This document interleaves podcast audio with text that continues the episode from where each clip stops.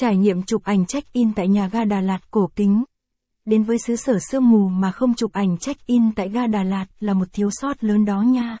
Ga xe ở Đà Lạt là một công trình vĩ đại từ thời Pháp thuộc và vẫn được gìn giữ cho đến ngày hôm nay. Mang một nét cổ kính và thơ mộng, nơi đây đã trở thành địa điểm tham quan nổi tiếng nhất nhì của thành phố ngàn hoa.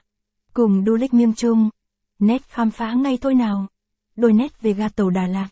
Ga Đà Lạt được biết đến là một trong hai nhà ga xe lửa có tuổi đời lớn nhất tại Việt Nam. Không chỉ vậy, đây còn là nơi lưu giữ đầu máy xe lửa chạy bằng hơi nước duy nhất, là chứng tích cuối cùng của một thời lịch sử. Ngày nay, loại đầu máy chạy bằng hơi nước này cực kỳ khan hiếm, chỉ có một vài nước trên thế giới còn sở hữu nó mà thôi. Việt Nam là một trong số những quốc gia may mắn đó.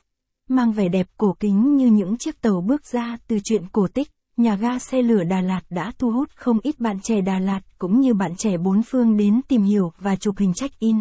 Đến nơi đây vừa có thể tìm hiểu thêm về lối kiến trúc độc đáo, vừa có những sút hình cực đẹp để lưu giữ làm kỷ niệm nữa đấy.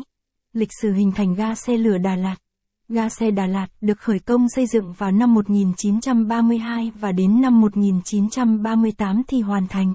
Đây là nhà ga do người Pháp thiết kế và xây dựng, cũng là tuyến đường sắt đầu tiên của Việt Nam.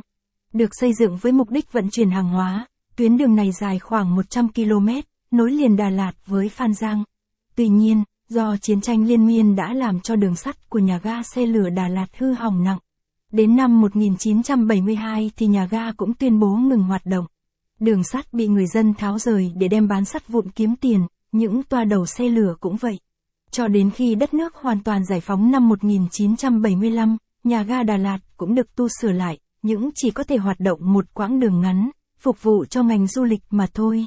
Capson ít bằng, attachment gạch dưới 2830, online bằng, online center, ít bằng, 800, quầy bán vé tại ga, ảnh siêu tầm, caption, từ một quãng đường sắt dài gần 100 km, nay chỉ còn hoạt động trên một đoạn đường ngắn thì thật là đáng tiếc nhỉ. May thay nét cổ kính của lối kiến trúc châu Âu xưa vẫn còn được bảo tồn đến bây giờ, trở thành một nét đẹp độc đáo.